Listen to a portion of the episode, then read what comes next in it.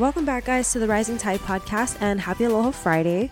Today's episode is featuring a Hawaii local hip-hop artist who is enthusiastically embracing the journey of building a career through music, which, as we all know, can be a pretty challenging endeavor on every front. By combining her passion for her artistry with her knowledge of business and entrepreneurship, not only does she aim to grow her audience and social impact, but she also works to teach others how to step into their talents and opportunities to do the same as well. We chat about where she got her entrepreneur mindset. We talk about embracing the power of having a voice, finding your way and facing vulnerability by being unapologetically yourself, and how identifying as a Filipino American has influenced her work. I very much admire our guest for her contagious positivity and optimism, and I truly had a lot of fun chopping it up with her over this episode. So without further ado, let's get into it.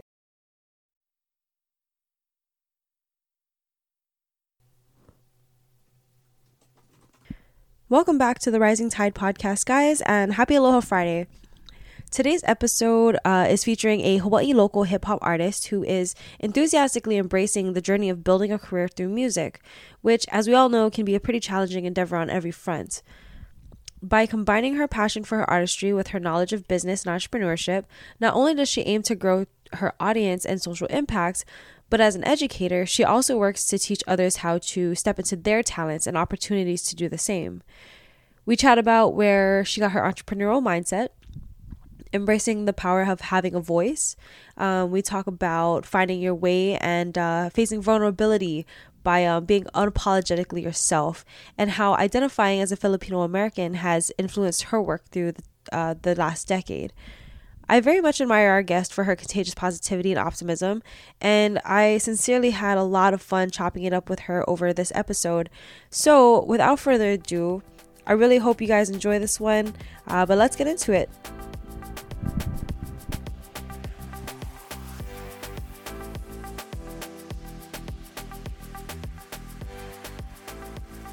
Can we swear? Yeah, fuck okay, it. Okay. Hey. Welcome, Jehzan. Yeah, Jehzan. Thanks for being here. Thank you for your time. Really excited to have you. Thank you, Kiara. The rising tide. We are rising. Hey, I like that. Thanks for the support. So let me just kind of create a little bit of background for people listening. I found Jehzan through the Pusong Filipino event, which was an open market. I think I talked about it a little bit on Zach's episode. You were part of the panel that we mentioned in Zach's episode as well. How would you become a part of that? Yeah, so I met Lalaine and Radiant a couple months ago, actually earlier this year, and I guess we just started following each other. I've been on KNDI with them, and it's just been an awesome time connecting with them, and largely Lalaine has spearheaded. She's like, you know, the leader of Pusong Filipinx and stuff, so I just got connected with her. I've done a couple interviews for her Balintang America, or the news things that she does, so we just staying connected, and she knew that I made music and was an entrepreneur and stuff, so she had me perform at the August market, which was at Box Jelly, which was super dope.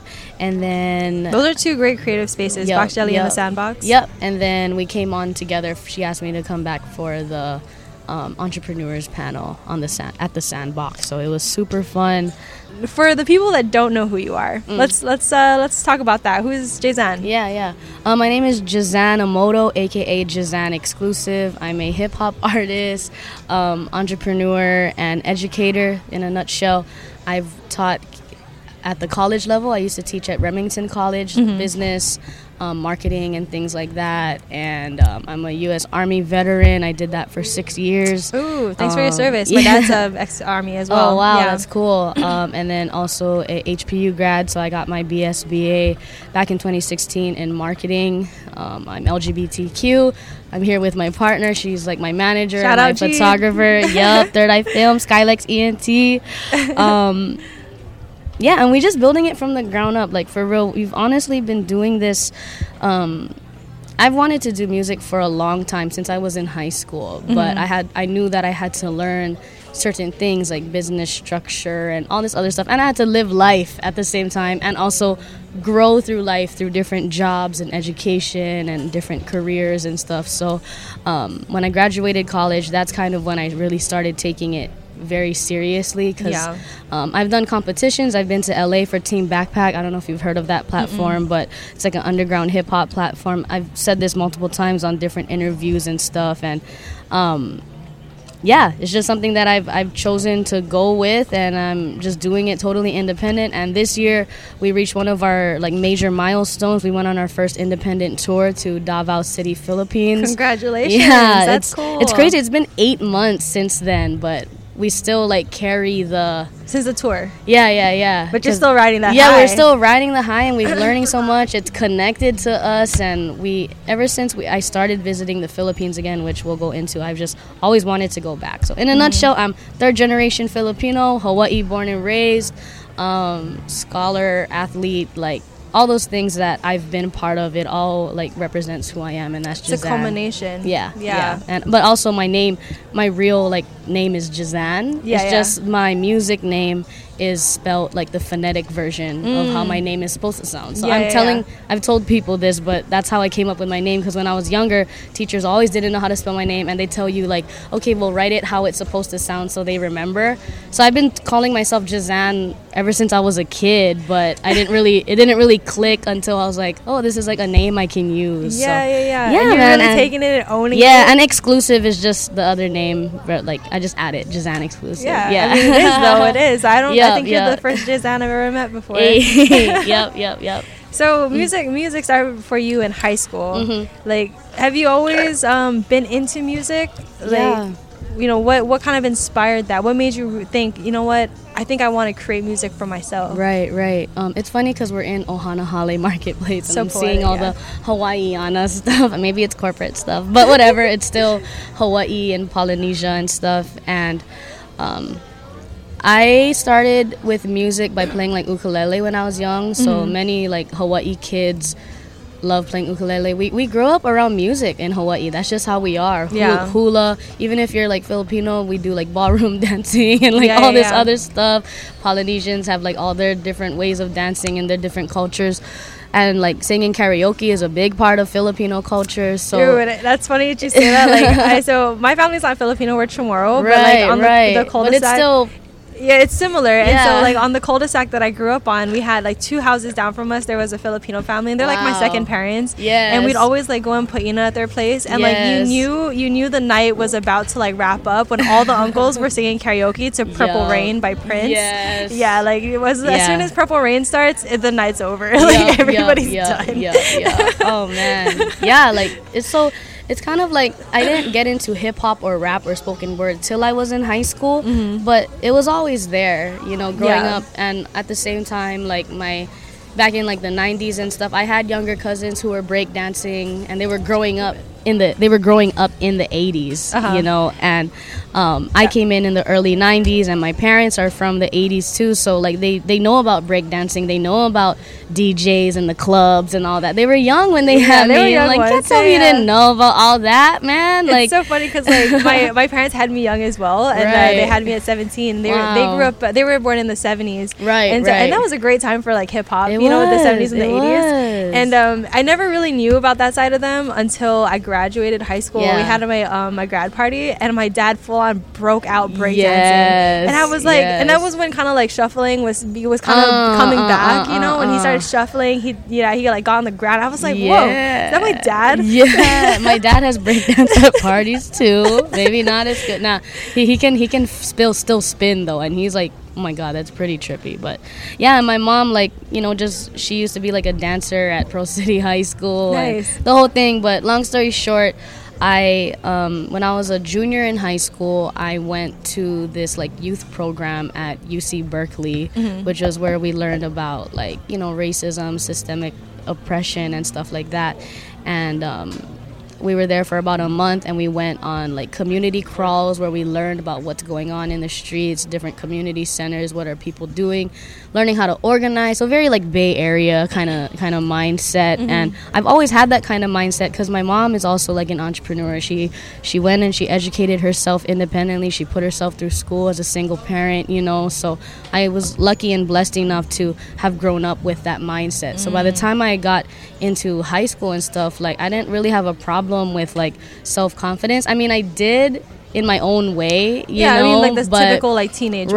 Right, but I always like knew that I had a certain type of confidence that everyone else didn't have, and as I grew into music and spoken word, like it helped me more. Yeah, you know, it was a part of it. Yeah, so that's the kind of like the gist of it. But I did like a bunch of talent shows, like when I was in the Army, when I was in HPU, we have an annual talent show called The Freak Show, and it's held every year at... That sounds fun. Hawaii Theater. So I like sharing about this because I don't really get to say this a lot, but yeah, like HPU really helped me a lot, like aside from getting an education there, but being in downtown, being around businesses, getting to intern all over the place.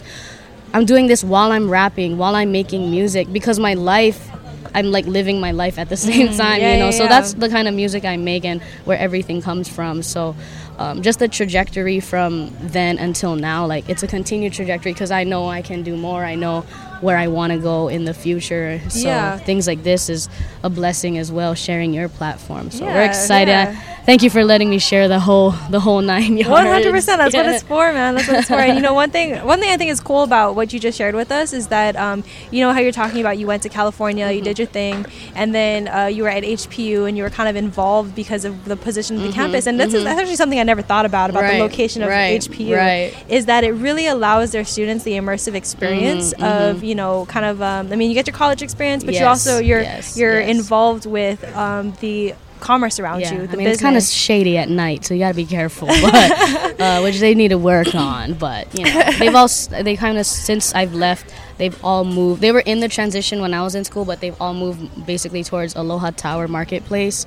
Yeah, I noticed that. And so that's all HPU stuff. HPU students are working at Spaghetti Factory, Gordon Biersch, Hooters, you know, like, we're getting it. So, yeah, and... Hawaii Theater, I got to perform there 4 years in a row. It was like incredible. Awesome. I competed the first 3 years and I never like won anything or whatever, but I knew I was always like, it was always a good performance and I always like improved every single time. That's cool. So like institutionally, you've always kind of immersed yourself in a business and in art, and you know, even though that's kind of something you were into because that's like, it was just the time and the place that brought you there. I think it's important for people to hear that, you know, especially creatives, because there's definitely something to be said about immersing yourself. I mean, like I said, I know that was like schooling for you, but for people who maybe don't have the traditional college experience or the traditional, you know, career experience, I think it's important that they know there's a lot you can gain from completely immersing yourself in an environment that is conducive to what you're passionate about. So if you're a painter, then you should go and, you know, be around people that paint, or you know, go be out in nature where there's a lot of visual inspiration and what have you.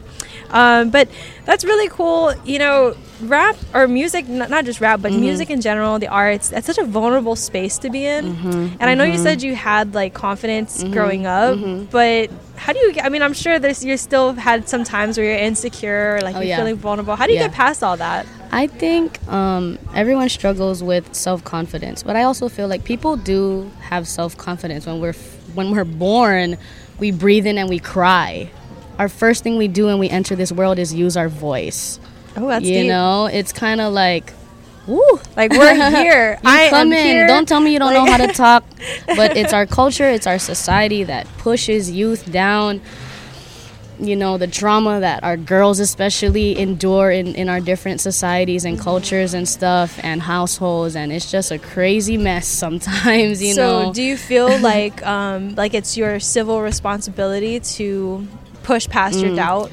I personally think it's parents' responsibility, but we all know it's different because parents come from different generations and stuff. So again, I was very blessed to have a mother that, you know, she grew up with my grandma. So she grew up in a first generation household. My mom was born here, and so were the rest of her siblings, my aunties and uncles, but their parents came from the Philippines and they brought their grandparents. So I have great grandparents. Shout out my great grandma Carolina. She just turned 95 like two days ago. Happy birthday, grandma. Yeah. That's awesome. Shout out Eva Beach. And she used to watch us when we lived in Waipahu too. Like three cousins sharing one towel, you know what I'm saying? That's so funny where like you're bathing in the outside like with the hose. Yes. Been there. Yes, yes, yes, yes. And it's cool, you know, finding the similarities with, like, Chamorro culture and life on Guahan and everything. Oh, so yeah, it's super cool. You know, I haven't been fortunate enough to grow up in Guam. Like for me, Hawaii is my home, and I've found that in a lot of ways I'm very out of touch with my Chamorro culture. Yeah. But being surrounded by people who appreciate their culture, like yourself, like you know my Hawaiian friends, they're all about it. You know, respect the Mauna, like everything, and it's very inspiring. This cultural movement that's happening around me, it's super inspiring to allow me to get in touch with my Chamorro side. I mean, you know, I grew up around like you know my family, and they, you know, there was a lot of Chamorro influence that way. But like, I don't know my mother tongue. You know, I don't know my language. Same. Not officially. Yeah, I don't know my people's history, and I would really love to. And I think that's why I'm so drawn to people like you, where you know what you're doing with your art is also very rooted in yourself culturally. And I saw you kind of talking a little bit about how important that is to you. Tell us a little more about that. Yeah. To kind of wrap up the last question. Sorry, I like to move. Yeah. No. Because I also want to just be able to stay on cue too. I'm the same way, so it's all good. We're in our elements. Yeah. What are we talking about now? I got you. So when it comes to confidence, like to me, I think it's very practical. What gave me confidence before music, before anything, was my mom put me in sports. She put me in soccer when I was 8. That was the first like organized sport I played, and I sucked. Oh yeah. I got like most improved or most spiritual or whatever they say, like most hype player or something like that, cheerleader or something. But through that, it gave me confidence to join volleyball and basketball in school, and then basketball became like where I excelled from the rest of elementary through high school. And really basketball was really where I really gained my confidence at first, honestly. And what was funny is that as I was in basketball, what are they playing at the games?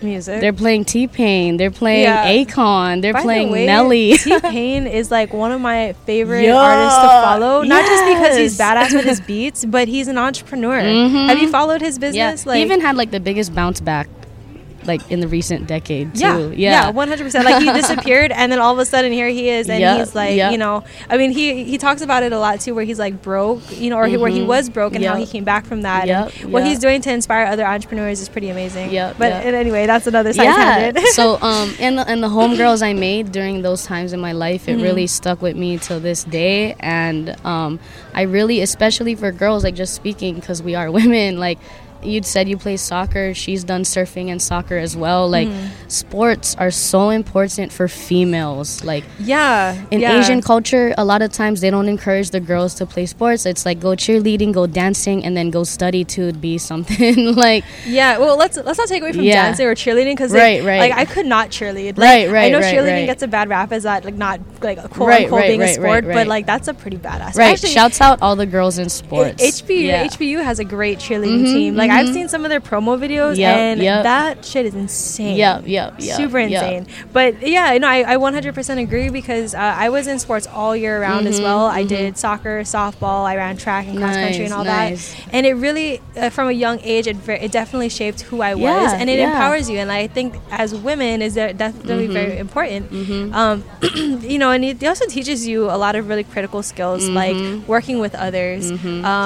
Creating solutions, you know, like all of these things that people don't really realize happen. Putting your team before yourself, you know, holding yourself accountable, responsibility, you know? And duty, you know. And a lot of people don't really feel like that comes off of, you know, playing on the field, but it totally does. I mean, you can learn that from school and stuff, but we already know how school can be for kids, you know. So, anyways, that's the whole thing about that. So, shouts out all the parents that are putting kids in sports and you know, letting the coaches coach and all that kind of stuff, you know. So it's very exciting. And even the competitive nature, again, like hip-hop, entrepreneurship, mm-hmm. like it was just, I just learned all of that. So by the time I got into music, I knew, like, when I was in high school, I was already, like, printing covers for my mixtapes and, like, getting business cards. But the music might not have been there yet. You know, I was still, like, remixing, like, Lil Wayne songs and stuff like that. But it taught me because that was the free throws I was shooting, you know. Yeah. You don't make them all,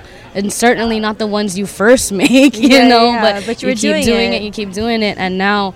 we're almost like a decade in, and we're not like completely super paid or, you know, but we're getting there, mm-hmm. you know, and the brand is growing. And I see everything. You. Yeah, like I see your social media. I see you're really active in what you do. You're promoting your video. You are mm-hmm. doing shows. Mm-hmm. And, you know, that kind of brings me back to the vulnerability question, mm-hmm. you know, mm-hmm. because I know for like some people who may not have the same confidence you do, they're really timid about putting their art out there. Right. And, you know, how do we start a conversation to empower more creatives, you know, to step outside of their comfort zone and put their art out there, because I mean, art in itself is very vulnerable, but like I feel like spoken word is especially mm-hmm. vulnerable mm-hmm. because there's so many different, you know, things that are just right up mm-hmm. like right in mm-hmm. front of you versus like an art piece like this, you know, this mural that we're sitting in front of. It can sit there, and people can walk past it and judge it as they please, but when you're up on stage and you're singing to somebody or you're rapping or, you know, mm-hmm. speaking, like that what's that called, that judgment is in your face, mm-hmm. like you can really feel it, so how do you battle that?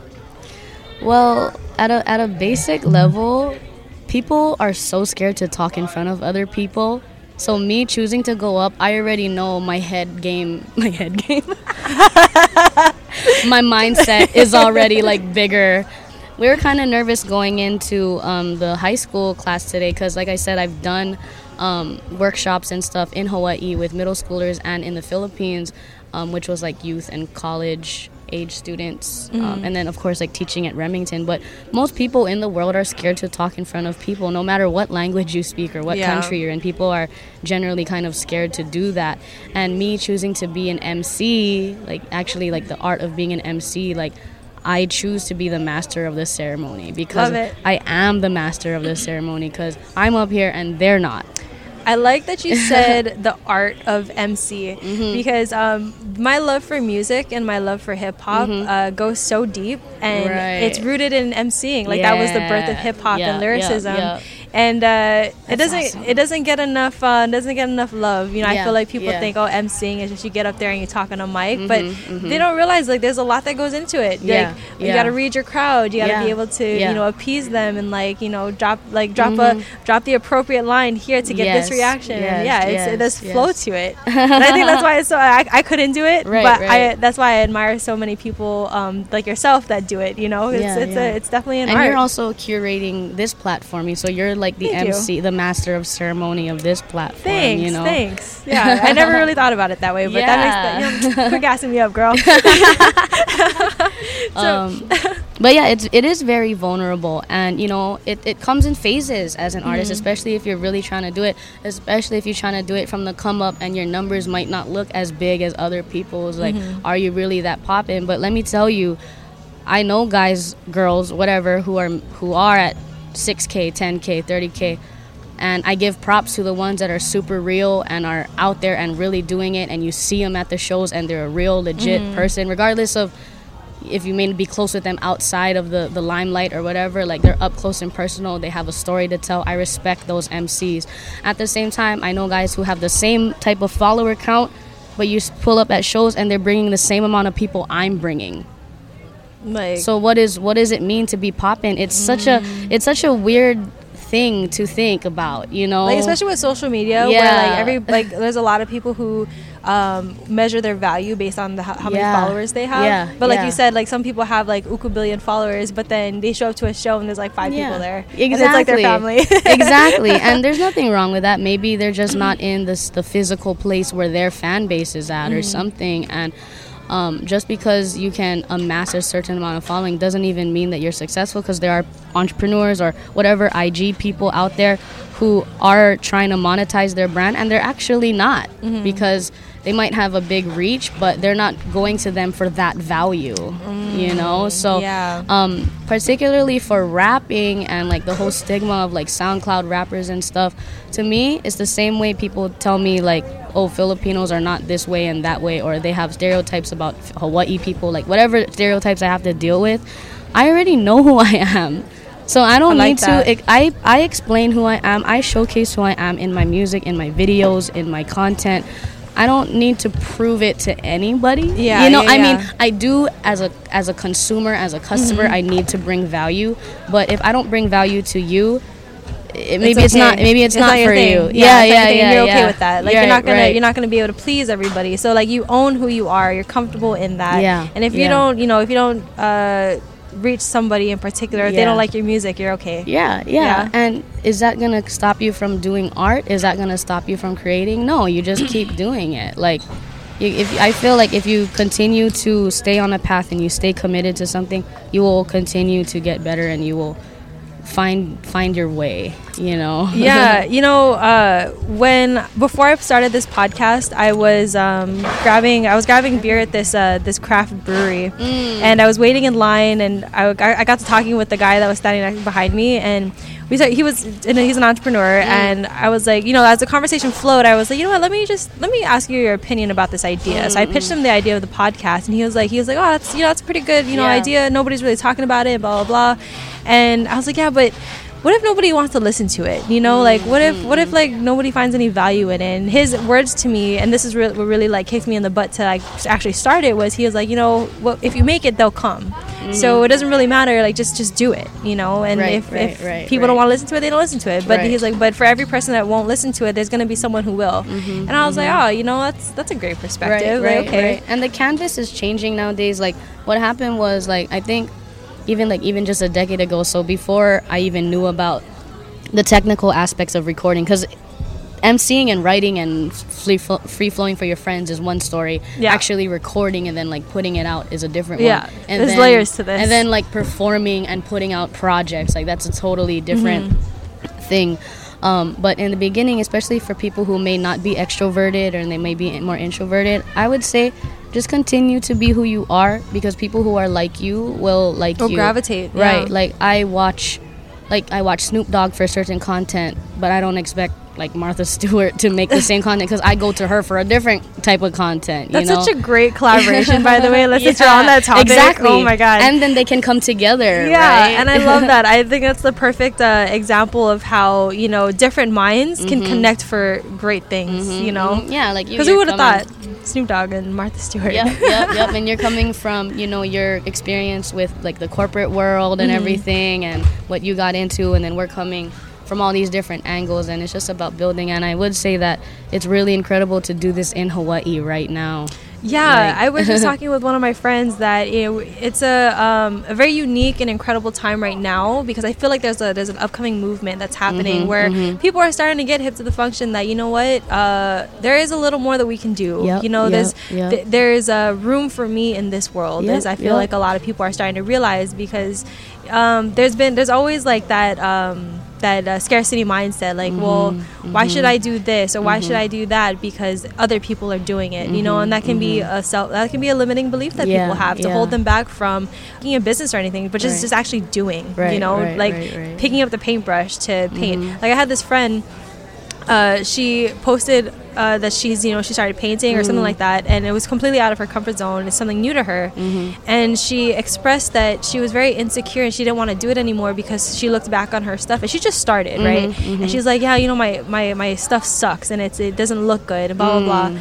And I feel very passionately about this, and I had to hit her up, and I was like, who cares? Do it. I was like, my favorite thing, I mean, you know, as someone who cannot paint or cannot draw, cannot sing or anything like that, that's not my skill, but like as someone who appreciates art, one of my absolute favorite things about an artist is watching their progression, seeing how they've come so far from being, you know, drawing circles and squares to now they have this like real life, you know, realistic portrait. And I was like, just now Zach is like, on the news, like, you know, like Zach, look at Zach, like he just started that like 10 months ago, and now he's like getting interviewed by TFC, and you know he's on the news and all that. And that's the thing is, like, you know, we all start somewhere, and that's the thing that's I think is important for us to remember is that every expert at something was once super shitty at it, you know? They had to start somewhere. And it's just your persistency and your consistency to your craft and your dedication to your craft to make something of it. Yeah. And it, like, yeah, I think that's cool. That's what you're doing. Music's tough, man. Music's a tough scene. Yeah. How are you feeling with, like, shows and stuff? Here in Hawaii, you know, when I first started, just to give a little bit of backstory, my first, like, experience doing shows was initially performing poetry in California at the program I told you about. That was back in 2009. That really was the first time I went up in front of, like, peers, because I wrote, like, for myself, and my mom, she encouraged me to write, so I did do, like, diary entries and journaling and, like, positive affirmation sort of stuff as a kid. Like, I grew up with that. In high school, I excelled, like, in creative writing and English and stuff like that. So by the time I learned about poetry, it was just a consistent thing. So I was already, initially, like, right out of high school, aside from basketball, I was kind of, like, in the church scene. Okay. So shouts out Waipahu United Church of Christ. That's my family's church in Waipahu. Dope. Yeah, so we probably know, like, same people. Probably. Waipahu is a small place. Yeah, and we had, like, this crew. We were called the Broke Kid Project. This is exclusive stuff. I've never talked about this, like, publicly. I'm honored. Like, publicly. Okay, I've done I'm on, like, honored. You know, Insta a little bit, but... yeah, and but we're putting it out there today. So we didn't stay connected for too long, but we were all, like, in high school and college at the time, and it was basically, like, my little cousins, my little friends. My cousin Ryan, he made beats on GarageBand and stuff, so he would pull up to my apartment in Salt Lake, me and my mom's apartment. And he would bring, like, the little crew of, like, teenage boys from Waipahu. And that's how it starts, man. And we would be remixing Lil Wayne songs, talking a bunch of nonsense. And that was, like, a fun time for mixing beats, because that was when, like, Chopped and Screwed, like, was, like, the whole style was popular. Yes, and jerking and old girl, like, the whole thing. And I was into that scene, and, like, I didn't, like, dance per se in high school, but I did, like, dance for, like, homecoming, and people always knew that we were, like, vibing and jamming. And, like, with sports too, like, we all dance when we freaking play basketball and stuff. So it was just my experience in doing shows. I'm really grateful for all of the experiences I have. And I would say, starting, like I said, I graduated in 2016, so I kind of, like, hit the ground running in 2017 and 2018. And this was after doing, like, competitions and talent shows, so I started going into the actual hip-hop scene. The thing about it is, like, I would say, just being completely honest, the outward scene accepts me. Like, you know, you're coming from not necessarily the hip-hop scene, but for the most part, I always had, like, academia on my side. I always kind of had, like, females on my side. It was the actual, like, boy-driven scene that I kind of had to prove myself in. So when I got in, they didn't expect... And people till this day, like, tell me they don't expect me to be like that after I perform. Because I don't come in like, what? Like, I mean, I am a little bit, but I don't come off like that, you know? Yeah. And then I perform, and then people are like, oh, shit, I wasn't expecting that. And people think that I'm younger than them, and I'm not, you know? Like, I've had guys be like, oh, that was up, youngin'. I'm like, don't call me youngin', I'm older than you. And I've been doing it longer, you know? Like, put some respect in your voice when you talk to me.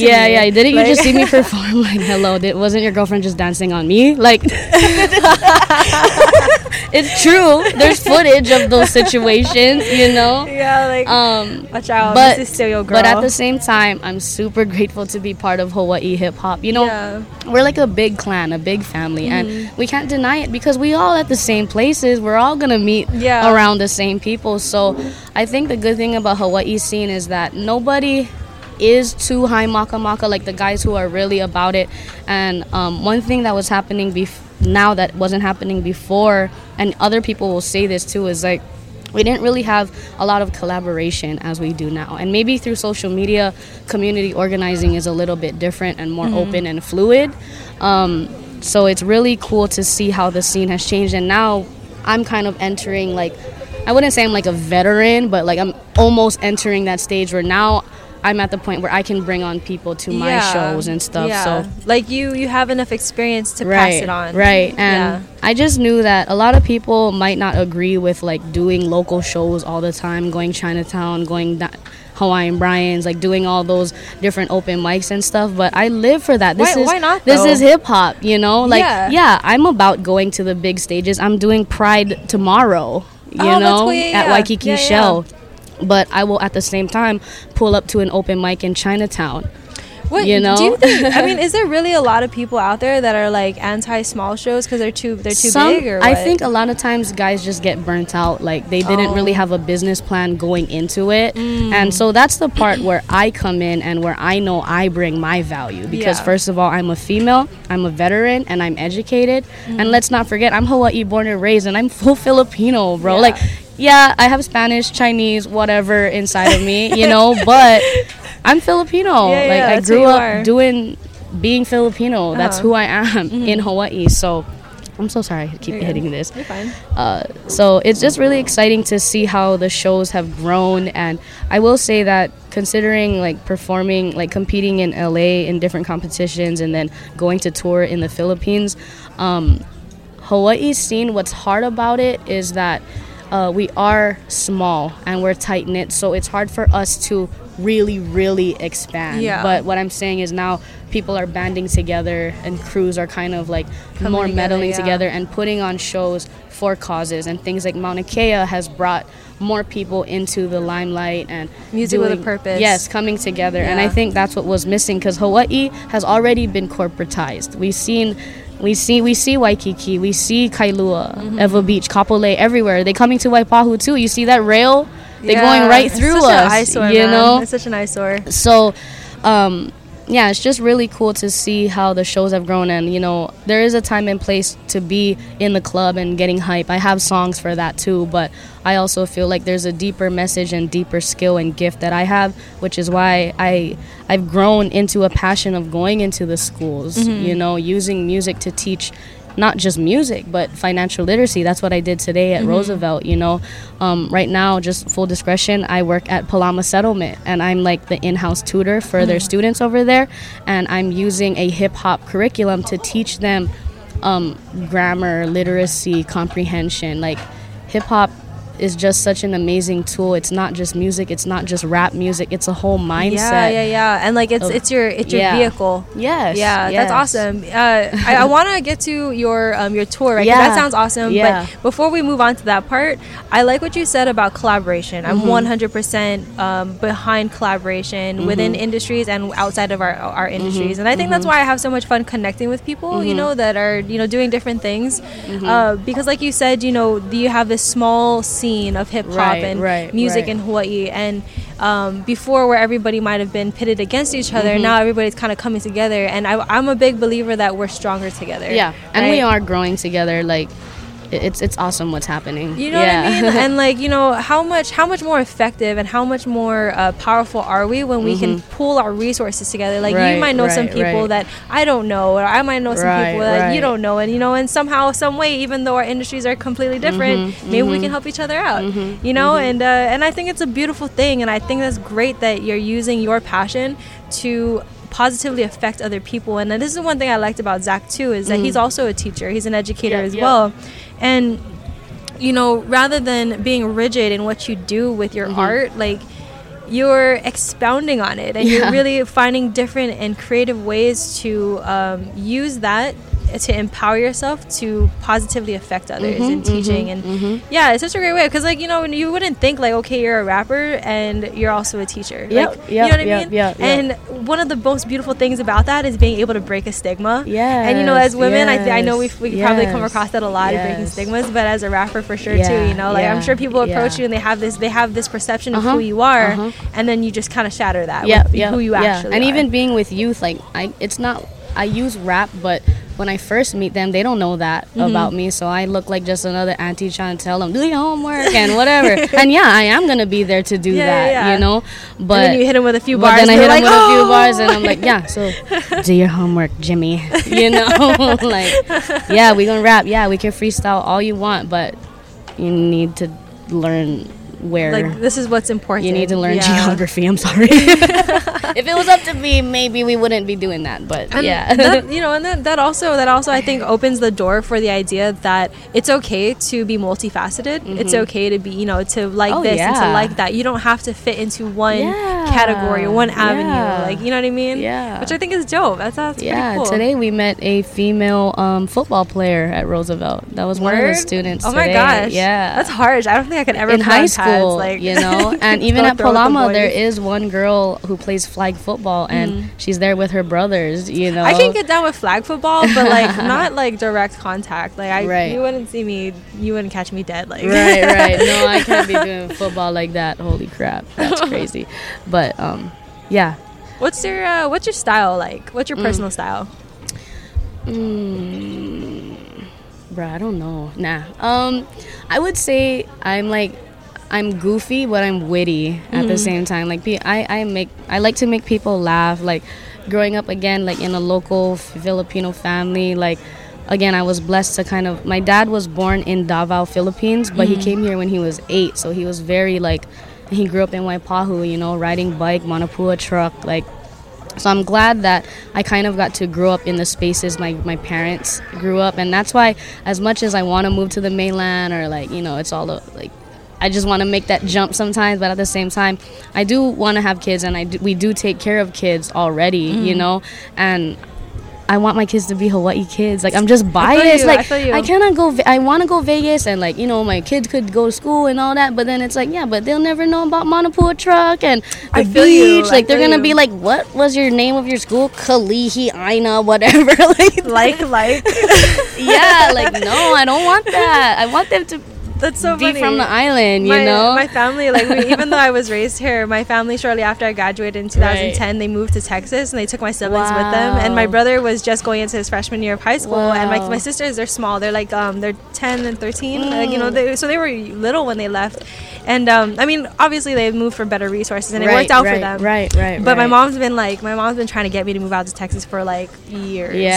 Since 2010. And, I agree with you. Something's just been keeping me here. Something soulfully has been tying me to Hawaii, and I actually think this is it. You know, it took me a long time, took me almost 10 years to figure it out. I think this is, you know, the work that I'm doing with the podcast and, you know, finding my place in the entrepreneurial space is what I've been trying to figure out. You know, trying to get to, which I think is cool. And so that's kind of where your style, your inspiration comes from.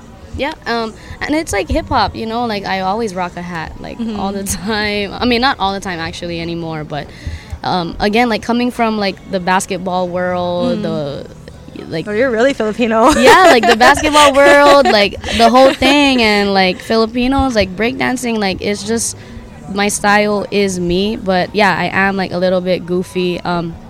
My actual style now that I see people radiating with, it's really grown because I think my job now as like an MC, or if I was to talk about branding, is like just to show the fun parts of Filipino culture, because there is a time and place, and I do get deep. Like there is a time and place to talk about the deep of our traumas and our stories, and there are artists who are my friends and my peers that are doing that on grand levels, you know, and it's inspiring because at first when you come in and you're an independent rapper, and it's cool to get big in the local scene, I would say that I'm pretty respected, or at least growing respect and awareness in the local scene. But I also have friends who are doing it at bigger levels, who are already reaching like major connections and stuff. And at first, when I first started meeting them, I did get a little intimidated because that's what happened to me. So I went to Christian Academy, and at Christian Academy I was good at basketball because it was a smaller school, right? Even till this day people will be like, oh my god, like that's what they remember me from, which is crazy because I haven't played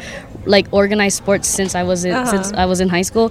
Then I went to Moanalo High School, and I was like, oh man, these are gonna be like public school girls, like they're more like, you know, lit or had more competition than me. Then I went there and I got like pretty good there too. And so and then I joined the military after high school, and I was like, man, I'm gonna be with like mainland people and their go-getter attitude, and they're not gonna know how to like communicate with me, and I'm like, what the hell am I talking about? You know, every single time I underestimate myself, I always pull through, you know. So there's no point in underestimating yourself. Yeah. So no, there's no point in drawing boundaries for ourselves. Right. Yeah. So people around us do that enough for us already as it is. Yeah. So I really like that about myself, and so that's why I'm using songs like Chicken Joy Rap. I have a song called Chicken Joy Rap. Cute. Going on tour, talking about the actual places I've seen in Hawaii. I talk about that in my stories and in my music. So that's who I am, and I think it's important to stay rooted in your culture and all of that. And in Hawaii it's cool because I am Filipino, but being Filipino in California is different than being Filipino in Hawaii, you know, and the things that we've grown up with and gone through, and the island culture is different from growing up in, you know, New York or the Bay or whatever, you know. So it's really an important, and at first I did underestimate myself. I was like, man, I don't know if my story's gonna resonate. Not a lot of people are in Hawaii, not even people don't really know hip-hop is in Hawaii, but for some reason I kept to it and I'm doing it, you know. You know what, yeah, I'm thankful that you showed up. I think that's very cool. Is that the reason why you went to the Philippines for your tour, because of, you know, your, like, that's what you said, that's where your dad grew up, right? So we've said this, but long story short, basically, like, we brainstorm a lot, me and my partner, and again, we've been doing local shows pretty much every weekend for almost like 2 years already, going on 3, and just trying to build up the local traction, the social medias and stuff. And by the time mid 2018 hit, so last year, she was like, you know, you gotta do something big, you gotta expand something, because you're doing it already here, you're learning everything over here, and truth be told, like, you don't always get paid over here, and that's the thing that I want to change, and why I'm bringing up my brand so much, because we do deserve to get paid, but there needs to be a caliber for that, and there needs, like, to you be, have to be able to earn that value. And there needs to be kind of like a way to showcase that, and for me, I'm happy that I did choose to go to school and that I did choose to study what I studied, because anybody can learn how to become a creative. You didn't go to school to learn all of this, but you can use your passion backed with like a business mindset, you're out of here, because so many people are talented, but they don't have a business mindset, and they think that their art is what's not making them successful. Your art is going to make you successful, but it's your back end that you don't know. Plan. Yeah, and a lot of people tend to, like, they start feeling sorry for themselves. I don't know if it's like an island culture or an Asian culture, or like, oh, I think, you know, as an Asian, as Asian predominant cultures, we tend to put a lot of pressure on ourselves, which is what it is. Right. But for me, I saw that, you know, there hasn't been like a big female hip-hop artist or even like star from Hawaii. I mean, there have been, and we've grown in reggae, in films and all of that. We have Bruno Mars and all that good stuff, you know. That was an amazing story with Bruno Mars about how he had watched Michael Jackson perform in Aloha Stadium, and then here he has sold it out 3 days in a row, like, amazing. And that's what I'm talking about, like, watching the progress of somebody. I love it. So I told myself, like, years ago, I was like, you know, you may not see a successful female rapper, or they might come and go, or, you know what I mean, but if you don't see a leader in your life, and my girlfriend can attest to this too, like, if you don't see a role model in your life, guess what? That means you gotta be the role model. Yes, you gotta step up and show for yourself. Yeah, and, you know, the listeners aren't, you know, they don't see her, but G is sitting next to us, and in Ohana Marketplace, and that's Jehzan's partner, and you know what? So, G, it was your idea, right, to take the tour? Is that right? Yeah? Hold on. Let me get you this mic. So the only reason why I told her, like, let's go international is because it's hard to be nationally known. So let's just skip that and just go international, because the world is huge. Like, if we're not nationally known, who cares? We were internationally known. Like, it's okay. Yeah. It was kind of like, it just made sense. We already halfway there. I love that. And it's crazy because I have homegirls who are, like, in the Bay Area, in New York, on the East Coast, touring, doing all this kind of stuff. And to me, I'm like, damn, girl, like, you in the mainland, you doing all of that. And guess what they tell me? Like, damn, girl, you get to be in Hawaii and Philippines, and you get to do all that. And I'm like, it's broken mirrors, you know, it's like it's all about perspective. Yeah, you know, like you have to, you know, you have to be able to own where you are and appreciate where you are instead of like comparing yourself to other people. Local businesses, local people, local brands, and the new generation, we're starting to build that in Hawaii. Yeah, it's cool. What you said about the business mindset, and I think this is a great level of value that you have to bring to the hip-hop culture or rap scene here in Hawaii, is that you're knowledgeable about that and you see that, you know, this is a gap of understanding that the up-and-coming artists have, and, you know, I think it's great that, you know, you kind of have, you can fill that space, you can kind of be the mentor, you know. So when, you know, you have an artist, you made a good point too about artists failing and then them thinking it's their art that's failing, but rather it's because they don't understand the landscape that they're in. It's not just about creating the art, it's also about marketing yourself, it's also about, you know, getting exposure and being smart about how you operate your time, and these are nuances that, you know, you're just not taught unless you're either immersed in an entrepreneurial or business setting or you've gone to school for it. So I'm really excited to see you know, I mean, I don't mean to put responsibility on your shoulders here, but I'm excited to see how you contribute that to our local creatives and, you know, the up-and-coming artists that follow in your footsteps. That's really cool. And, you know, fearlessly, like, going on tour, you're like, G was like, no, we're just going to skip the national. We're just going to go international. So that's dope. Yeah, it was really cool. We honestly, at some point, both of us were like, I don't know if we can do it, but it's like, nah, we can. What's the logistics behind going on tour? Right. What does that look like? Thank you for asking this. I'm curious. Here, I'm going to give the mic to G. Hold on. So I worked a lot. So like I said, I worked at the airport. I'm a former account manager for international airlines. So my account was ANA. So ANA was like the 5-star airlines to go to Japan. And these are the same airlines that brought the bigger airline, bigger planes that hold up to 500 plus passengers. And I worked a lot while she was in school, in the military. I let her finish all that, and I was like, just focus on music. I'll do all the financial stuff. I'll upgrade our, I'll invest into our business. It took months and years to grow, but like just I was because we went to the Philippines in 2017, and I'm originally from the Philippines, and that was her first time. So I'm actually first generation here, and my first language is Ilocano. So I lost that language, but I can understand fully. So I brought her, and that was the first time I ever brought somebody to my family, to my province, like the province, and I see how she interacted with my family, how she embraced the culture of pumping water, washing dishes with 3 different kind of like buckets, you know, and watching a chicken just like die, but it's gonna be feeding us, you know what I mean? Yes, like that was the first day, and she's like looking at this, and like I was happy that she bought like a freaking goat for my family. Like, so 2 years before this tour, I went to her family's province for the first time. So that was my first time in the Philippines. So it kind of like, it was like the prep work, the prep work to think about that. And fast forward to this year, to answer your question, we just did it ourselves. Like, you know, like a CSI or Law and Order, we took out the map and like visually we looked at it. I went on Instagram, so this is the plug, guys. I went on Instagram and Twitter, but largely Instagram. I looked up hashtags, Davao Hip Hop, Mindanao Hip Hop, which is the region Davao is in, Philippines Hip Hop.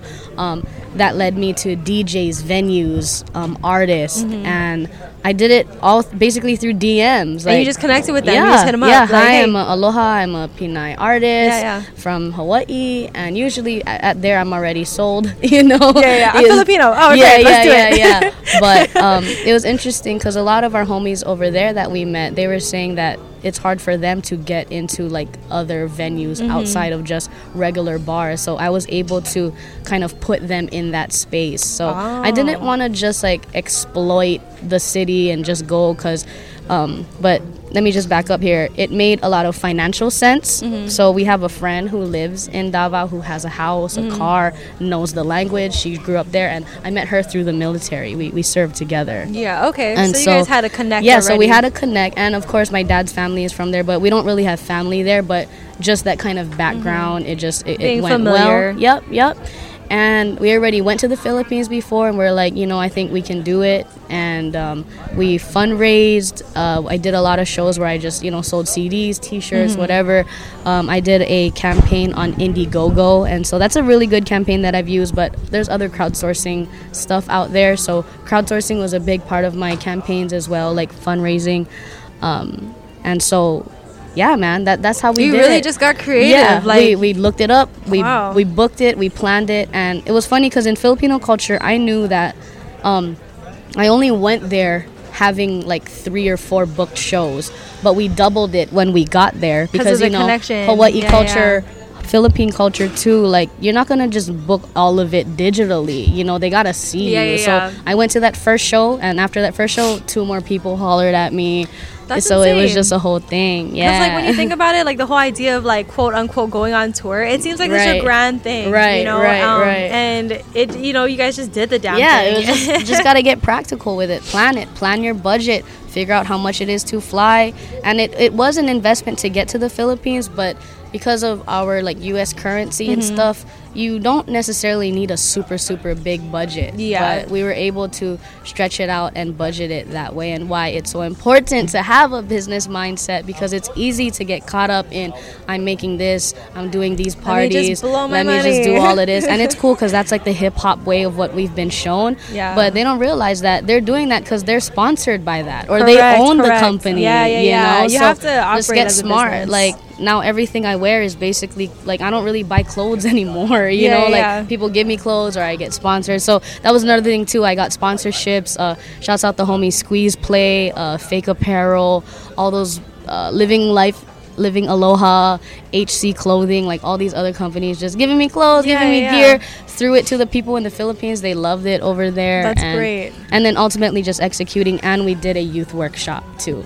Dope. Yeah. And I just want to highlight and shout out G, because I just met you guys, but I love you guys already. And, you know, you can tell you guys have such a chemistry between you guys, and that you guys care about each other, man. And that's where that, you know, there are a lot of people that are doing it on their own, and of course, you know, we can thrive on our own. Yes, but like I mentioned earlier in our conversation, I think that we're better together, and I think it's cool that you, between the two of you in your relationship, you guys have that support system. You know, like she cares enough about what you're doing to sacrifice what she's doing to allow you to grow, and then vice versa. You know, like she said, she just quit her job so she can depend on you guys switching it up. That's dope. And you know, and she with her idea, like, you know what, like, Jehzan, you gotta go bigger. Go bigger, go home. We're already home, so you just have to go big. I love that, and that really resonates with me, because, you know, it's important, you know, whether people that are listening, you know, that are trying to pursue their own passions, you know, whether they have a significant other or not, the point is to surround yourself with people who care about you, who support you, and who are going to push you to your, you know, to attain like your highest self. And that's important, man. That's dope. I love getting that energy from you guys. Yeah, so that's cool. It's incredible, and I really appreciate the time to share on our platform and get into the nitty-gritty of stuff. Yeah, that's what I love about podcasts. I listen to a lot of podcasts. Me too. Who are your podcasts? I was about to ask you that. Yeah. Who do you listen to? I like to listen to a lot of thought leaders. So some people might not think of him as this, but I like listening to Joe Rogan. Okay. Love him. Have you listened to him before? I've heard of him. Yeah. Yeah, he's so great. Like, even though he's, you know, an MMA fighter, he's a smart guy, and what I like about him is he is really good at discussing things with people he doesn't agree with. So there's a lot of room for context in his conversations, a lot of room for expansion in your mind. I like listening to Lewis Howes, School of Greatness, Andy Frisella, the MF CEO, stands for the motherfucking CEO. That's super great. This guy, Jocko, I was just turned on to him. He's an ex-Navy SEAL, super hardcore. But and a lot of the podcasts I listen to are very like business-based, you know, Gary Vee. I love Gary Vee. Yeah, he's at the top of my list. What about you? Who do you like to listen to? Honestly, I like to mix it up, because I already watch a lot of like business content. Like every day I watch a new Gary Vee video or some sort of like, you know, all the business stuff. I'm sure you already know.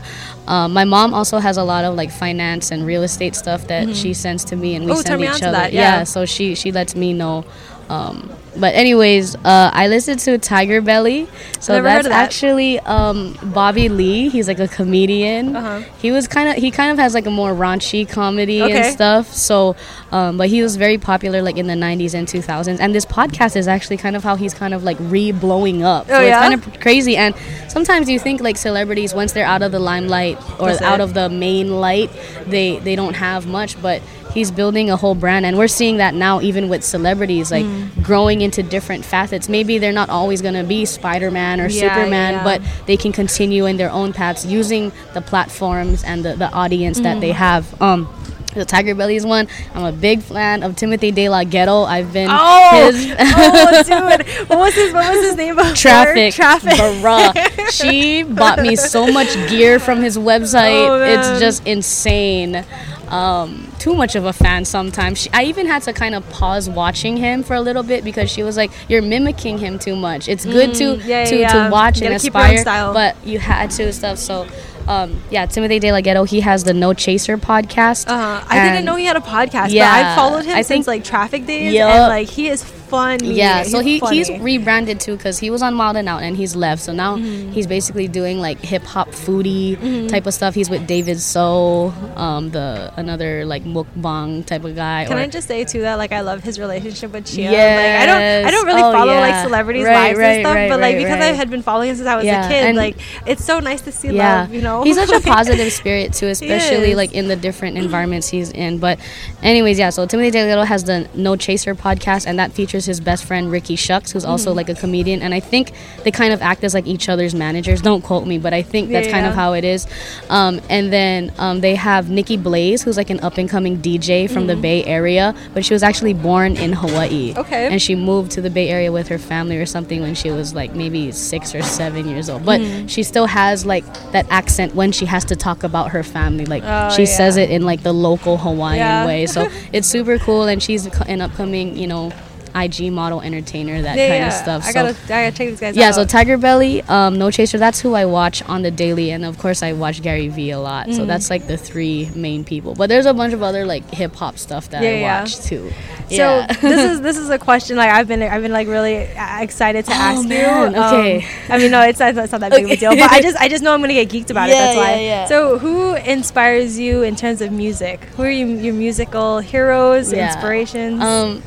So it's cool you asked me that because I always give, you know, this is what I always say. I always say like, well, you know, I dig Tupac and Biggie and stuff, and I was young enough to kind of remember watching NWA because both of our parents were teenagers when they had us. That's our ringtone, is that? Oh my God, yeah. So like, all of that is what I grew up like, and I would say that R&B played a big role in what I love. So R&B. I actually didn't really know this about me because when I first got into rap, like many people, it's just like bars, aimless bars. Just how dope are your bars? How much bars can you have? So many freaking bars. But anyways, it was really through going back to my old music and listening to stuff that inspired me. Old R&B, Aaliyah, TLC, Queen Latifah, Missy Elliott, Eve. Dude, like Missy Elliott is so another major comeback. She's so understated, man. Actually, all of those female artists that you mentioned are so understated.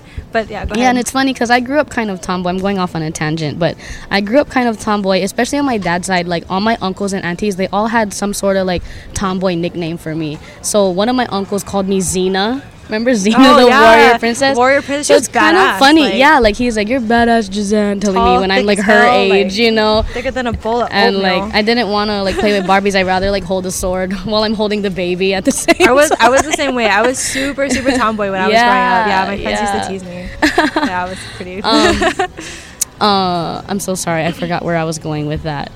Where were we talking about? We were talking about... getting geeked up about... I know, I'm super geeked. You're talking about inspiration. Okay, Missy Elliott, you know, all the women. The whole nine yards, but I will say that right now... I'm going to plug in my stuff. I have 3 Spotify playlists that you guys can check out. The first one is Philippine X rap artist or rap music. I'll send it to you. But it has Ruby Ibarra. It has Bamboo, Rocky Rivera, the whole beat rock camp. I'm a big fan of them. Especially Blue Scholars. Blue Scholars is actually probably the first like independent lane rap rap group that I checked out.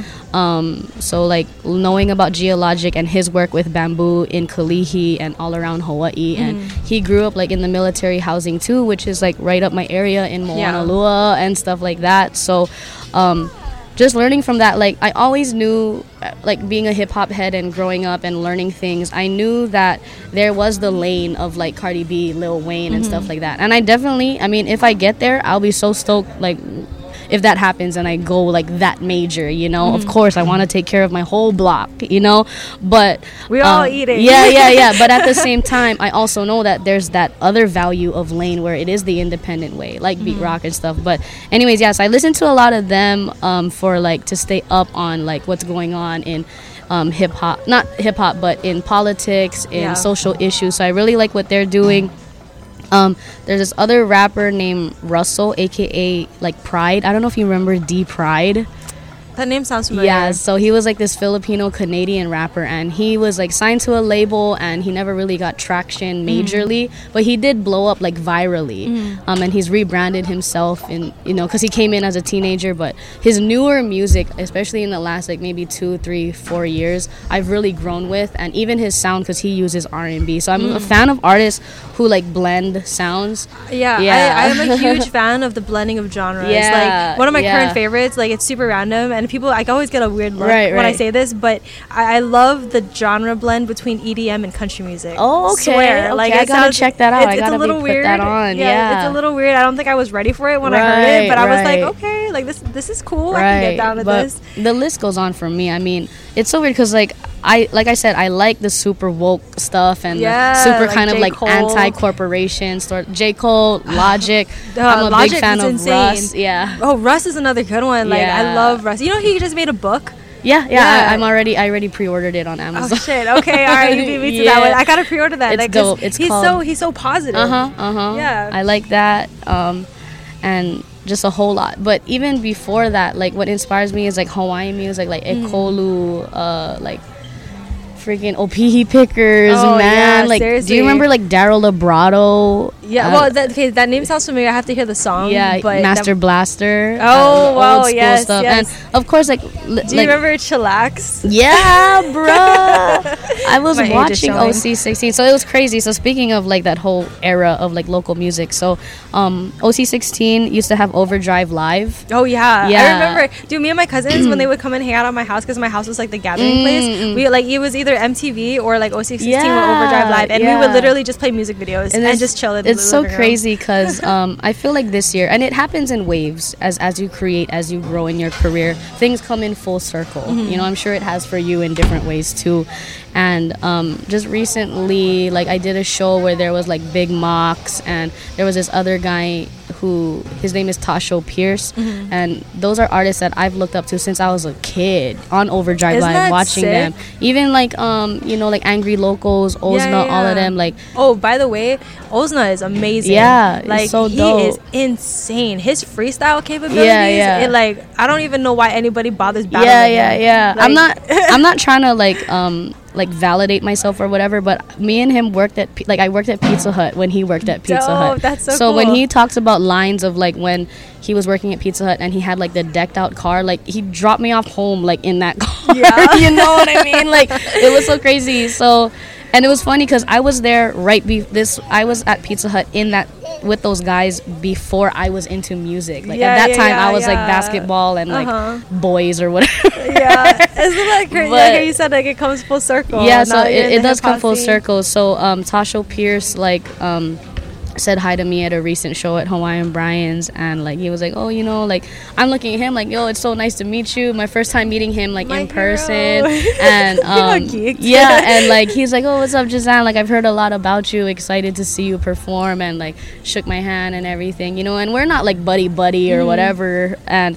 but I'm just really stoked for all of the progress that's happening, and things always come in full circle. There are situations where, like, I had homies, like, laugh at me, or, like, coworkers laugh at me when I worked at different places. Like, yeah, we might be in the same situation now because we're working at wherever store, you know, but don't get it twisted. Like I'm on a journey, yeah, you know? Yeah, like, my hustle is different than yours. Yeah, so, just because you don't see it doesn't mean it's not happening. It happens. Like, I had this one friend who he was working, I'm not going to name the store, but he was working at a store I used to work at, and he was laughing, like, he laughed at me, like, years ago, and he's like, you're really going to do that? And maybe he didn't really...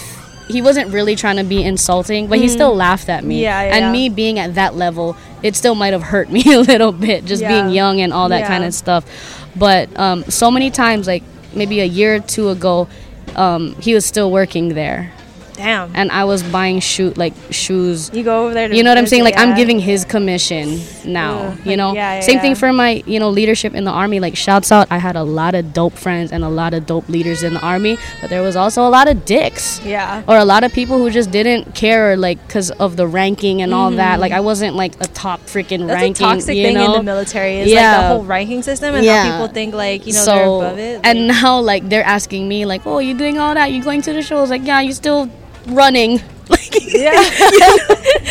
like, how's that? So how's listening to that starting all day? And it's not to diss anybody or whatever. It's just saying, like, you know, like, just be humble. Be humble. You know, respect the grind. And just because you don't see somebody's vision doesn't mean that it's not a true vision for them. You know, for sure, 100%. And I get checked too, because sometimes I might have, like, overlooked little homies or not really paid attention to the little homies, and now they're, like, more lit than me, and I'm like, oh shit, bro, like, all right, I'm clapping to you, okay. Well, I stand corrected. Yeah. And I think that's dope that you have that attitude, because you know, like, we all have our egos, you know, and it's easy sometimes, if you're not self-aware, to get driven by your ego. Yes. And, you know, being able to I think being able to collaborate in the space that you guys are collaborating and really grow this movement, you have to be able to take that ego out of it and acknowledge when, I'm sorry that I laughed at you, you're pretty hot, I see you hustling, and respect each other's grind regardless of what it looks like to each other. There needs to be more of that. There needs to be more, you know, support and encouragement, man, regardless of, like, thanks. I love it. That's what I'm about, you know. Cool. I dig it. When it comes to like, rappers and stuff, there's this just to kind of go back to that tangent about who inspires you, one thing that's really dope, I cannot understand a word he's saying, but my other half term Yandim, he might be that Canadian rapper you're talking about, but he, like, raps in Ilocano or Tagalog or whatever his Filipino language is, like, whatever his dialect is, he goes back and forth in English and Tagalog, or English and Ilocano. Bamboo or maybe geologic, I don't know. Maybe. When I was watching this guy, I was like, oh my god, like, mind blown, you know, because when we talk about spoken word and, like, who's our inspiration, I'm really drawn to lyricists. Yeah, you know, people that, especially nowadays. Well, actually, all of my my life, really, I've been very I've been a big fan of, like, people who do, like, deeper stuff. You know, like J. Cole and, like, you know, like you said, Logic and everybody. I used to listen to a lot of Def Jam poetry. Oh my god, we're on a high five right now, cool. Because I was just putting on, like, a bunch of friends to that the other day. Yeah, like, and it's insane. That, like, is what really inspired me. Yeah, man. You know, and like, not to, like, plug myself or anything, but, like, I write a little bit of poetry. Okay. I haven't written in a really long time, but I used to write a lot, and I always kept it, like, under. You are creative. Wraps. I guess a little bit, you know. I mean, I don't know how good any of it is. I have maybe written, like, one or two pieces that, like, I've looked at, and I'm like, I could do an open mic, like, I think so, you know. But, you know, it's that a lot of that does come from, like, you know, Def Jam poetry, and, like, if people are, whoever's listening right now, if y'all haven't checked out Def Jam poetry, check it out, YouTube it. But lots of really great content. What's your favorite like, poem, or do you have anything that sticks out? From? Yeah, I do actually. What's your favorite, or which one you like the most? Have you heard of Gemini? Yes.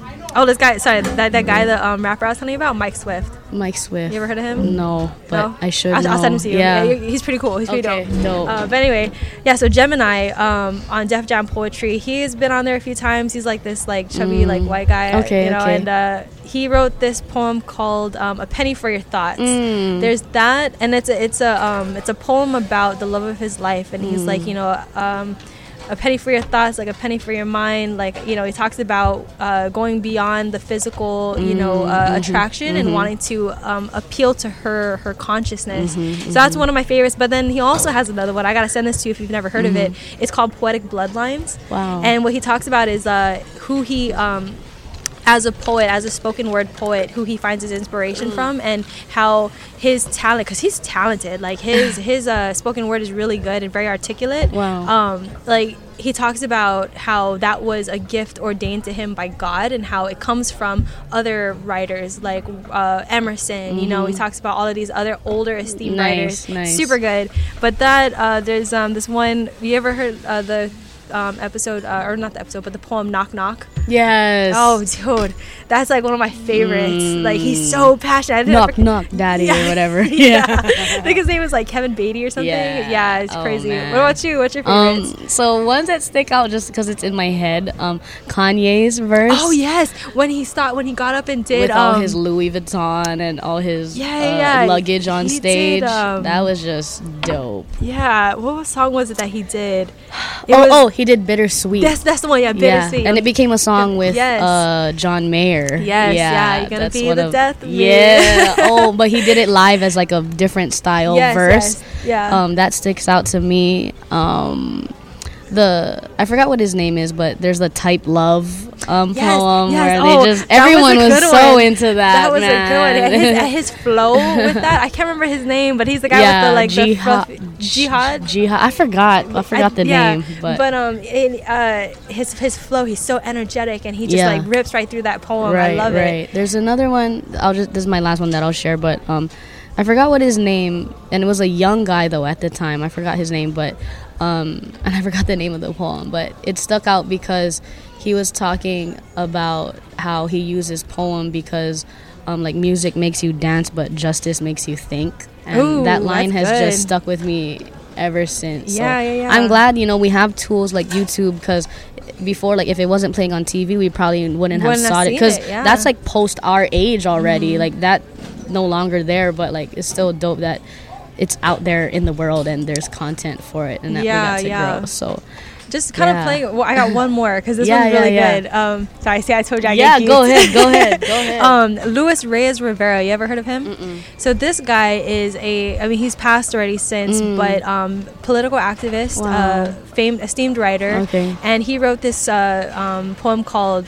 The Bullet Cries or something like that. Why the Bullet Cries? I can't remember what it's called, but something about Bullet Cries. Yeah. And that's when he was talking about like the social injustices of his time. Right. And you know, he grew up in the time, and he's black, of course. And you know, he grew up in the time where like racism was rampant, and you know, they really had to like battle those social injustices. Right. And then this is the thing I think is cool about your experience too, about going to Berkeley. You said right is that you know, here in Hawaii we're so fortunate to be shielded from all of the injustices that are happening outside of you know, in the mainland U.S. because here we're such a culturally diverse place that we don't have to worry about racism for the most part, you know. But and I think that's cool that you kind of went and got that outside perspective, because that's important to understanding who you are and your place in the world, your place in your industry, and that's, you know, furthermore, that's more value you can bring to the culture, man. Oh, that's man. Dope. So lit. So what kind of upcoming projects do you have going? So just to plug it in, I have my Let's Talk Davao EP, which was written, recorded, mixed and mastered. All the artwork was made in Davao City, Philippines. Shouts out the homie Cruz. He gave me I think 2 beats for that EP. Chicken Joy Rap is one of them. I'm gonna go listen to after this. So it's a short EP. It's 6 songs, and the last one was supposed to be like a big collab, but it's basically like a preview of a song that's gonna happen at some point. Okay. But it's called Mindanao. And it's me and my homie Kid Bougie. He's this 16-year-old Filipino boy that I met in Davao, and it was funny because I thought you had to be like 18 or 21 to come in the shows, but they don't really card over there. No way. And he was getting into all my shows, like, and he's only like 16. That's great. What a young guy. Like, that's a great time to like really start getting into this. That EP is great, and I really encourage people to listen to it. And I encourage people to also look at the visuals that we've had from that time. We have a vlog out. I just put out like a photo montage of what was going on over there. And it was just inspiring to go to the Philippines all in all, because like it's growing over there. Mm-hmm. As much as like Hawaii thinks that we're like forward, and we are, and we're a growing population, and we are, and we're a growing community, but the Philippines just has so much more people physically. Yeah, that Philippines is a small nation, but it's still a lot of big there. Cities. Yeah, yeah, so I would say that Manila is kind of like New York City, and then Davao is kind of like LA. Like, okay, it's still culturally very represented, mm-hmm. you know, but just in different areas. Yeah. Yeah, it's a different context. And so we're really fortunate to have a wonderful experience in Davao City.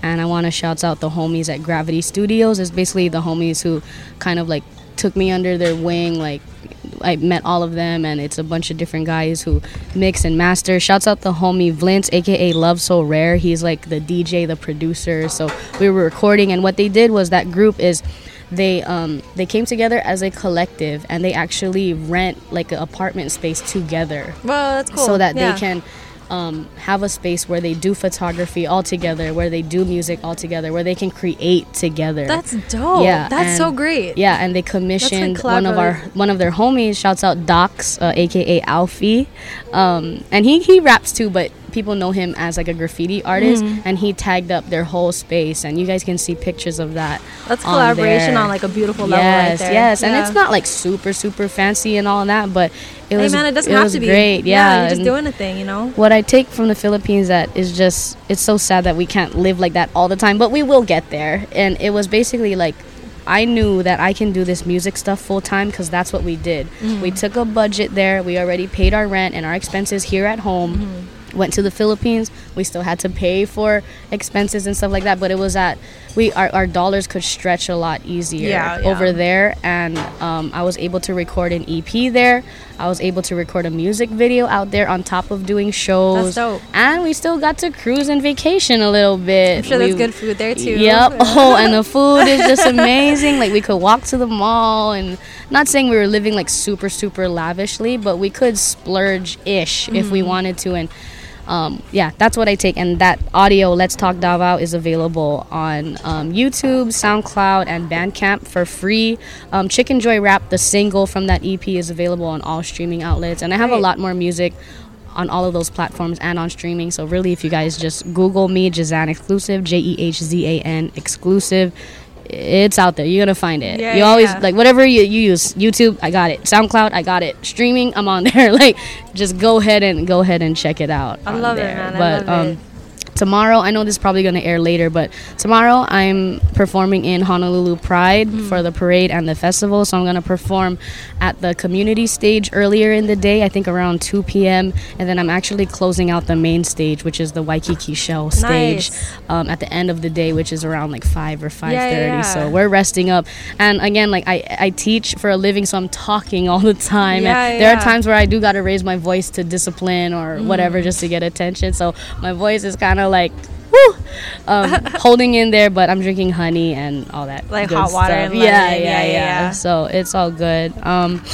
Basically for the rest of the year, I mean, I get gigs. Like, sometimes it's like I go into the next month, like on October 1st not having any gigs, and then that whole week people are like, oh, can you do this, and I'm like, okay.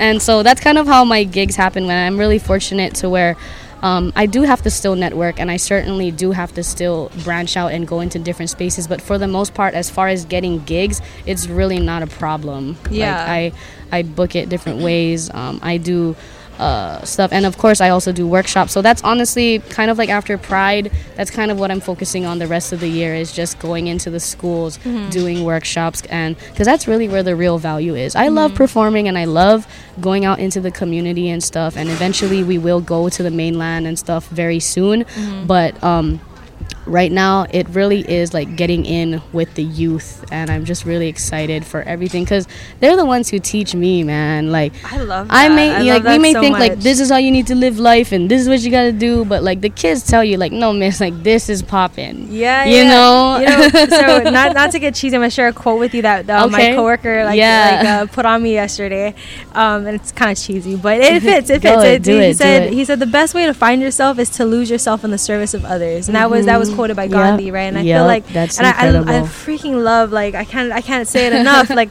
I love that, you know, like you said, you love playing shows, you know, and your music is, you know, your music's for you, but what you're focused on right now is giving back to the youth, mm-hmm, and mm-hmm, you know, and that's a beautiful thing. Yeah. Like, when I'm a true believer that, you know, when you put good intent out there or behind your work, you know, the monetary stuff will come. You know, so long as you're hustling, you're working hard with the right mindset, you know, and I think that's great. Like, let's focus on the kids. That's where, you know, that's where the future is. They're gonna grow. Like, I love it. It's cool, and it's cool to know what the kids are listening. So it's funny because, like, I have middle school and high school kids, and even in Philippines, I ask them, like, what is your preferred thing, and most of them are still using the free platforms. SoundCloud and YouTube. Mm-hmm. Yeah, maybe college students, young people are on the streaming because they can afford it, they got jobs and whatever, but economically most high school kids don't pay for Spotify yet or anything unless you know, they're from a different certain area or income status or whatever.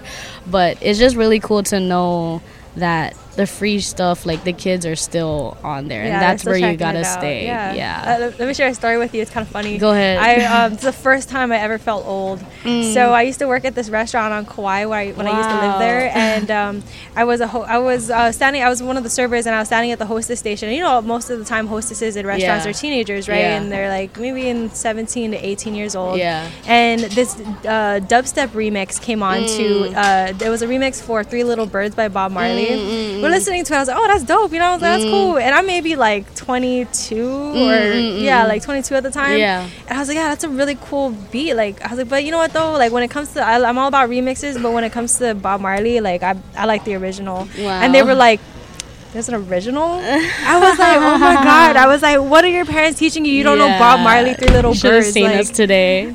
I asked them, where did hip hop come from? It took them a minute. I was like, guys, this is a totally different class if y'all don't know.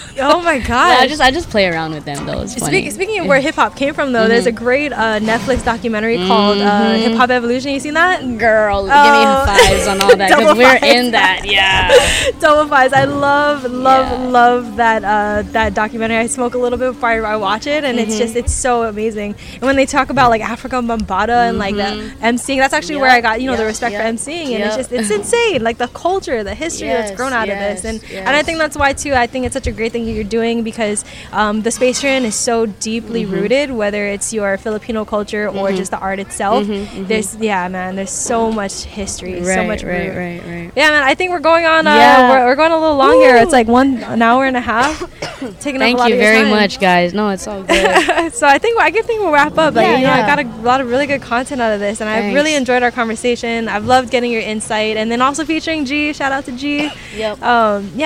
You know, what you're doing is amazing. I'm going to shout it from the rooftops over and over, and I'm really glad that we got to meet today. Me too. Yeah, I'm really looking forward to seeing what else you guys got to work on and partnering with and doing for our youth. So, you know, keep me appraised. Like, you know, whenever you guys have events, let me know about it. I'd love to check it out. Unfortunately, I haven't been able to make it to a show yet. No problem at all. I've really been trying, man, but I've really been looking forward to seeing you live. That's another thing, because in the Philippines, people kind of have the same schedule. Like, people work Monday through Friday, and they have Saturdays and Sundays off. Oh, yeah. So it's easier. It's kind of different over here because we're on clock at all times. And we tell them in Hawaii, just because we're in America, don't get it twisted. Doesn't mean we're free. It's different in different states. Like, living in Manila is different from living in the province. And same thing. Yeah, it's the same thing, guys. That's what we say. And it was crazy because I was like, as much as I was really grateful for having the amount of people at the shows, just volumes, it was bigger than the shows I've done here, just because of the population density that's out there and the way the culture is out there. So that's just what I took from that. But at the same time, I know it's because of the physical aspect of it. Like, the way the culture is, they can come to that Friday show because everyone else is going to that Friday show. There's that business savviness coming out. Yeah, you know we're in Hawaii. It's different because people got jobs. People got places to go. Like, and I used to get like butthurt a little bit, but now I really don't care if my friends or like people cannot come because like, hey, they got totally different lives and as much as I can say like, oh, support me, but it's like they're also supporting themselves in their own way. So it was really cool. So again, shouts out my grandma Carol. She's actually my great grandma who made 95 because she actually brought all of my cousins. We haven't seen each other in so long. A lot of me and my cousins. So we was out in Eva Beach just eating pancit and the whole nine yards of everything. So yeah, shouts out all my cousins that I got to see over the weekends. The Amotos, the Balanais, Antonios, everyone in the last names. All right. Thank you, Rising Tide. Yeah, Tiara. No problem. And then one more time before I let you go, let's let people know where they can find you. Yep, how can they support you best? Yep.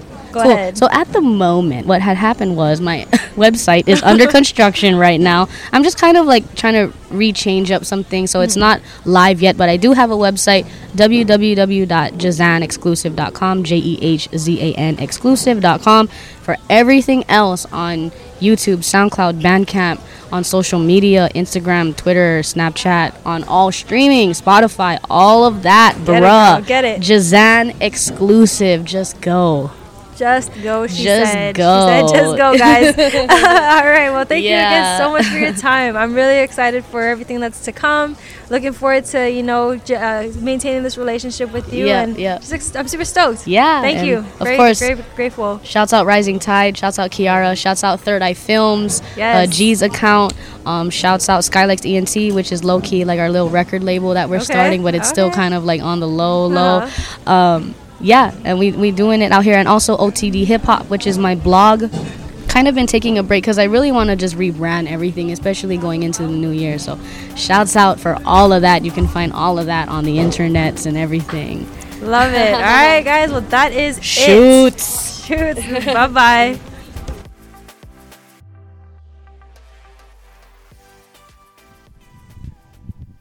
All right, that's it for this episode of the Rising Tide podcast. Thank you again for listening in. Please do me a favor, go check out Jehzan on social media and support all of her upcoming work. If you enjoyed this episode and found some value in the things that we talked about, don't hesitate to share it with your family and friends. Also, if you wouldn't mind leaving the podcast a review, I would totally dig that. As this is still a new project, I'd honestly love to hear any and all feedback that you might have for me. I want to know what kinds of discussions and topics y'all are interested in, how you relate to our discussions, and last but definitely not least, if you know of someone who has a great passion and interesting story to tell, and you think they'd be a great guest and to connect with and have here on the podcast, please make sure you email me at risingtidehnl@gmail.com. Again, that's risingtidehnl as in Honolulu @gmail.com, or you can DM me on Instagram. My @ is risingtidehnl. We all have a story to tell, and it's just a matter of allowing the world to hear it. So hit me up, drop a name, and let's keep this conversation flowing. Until then, I'll catch you in the next one.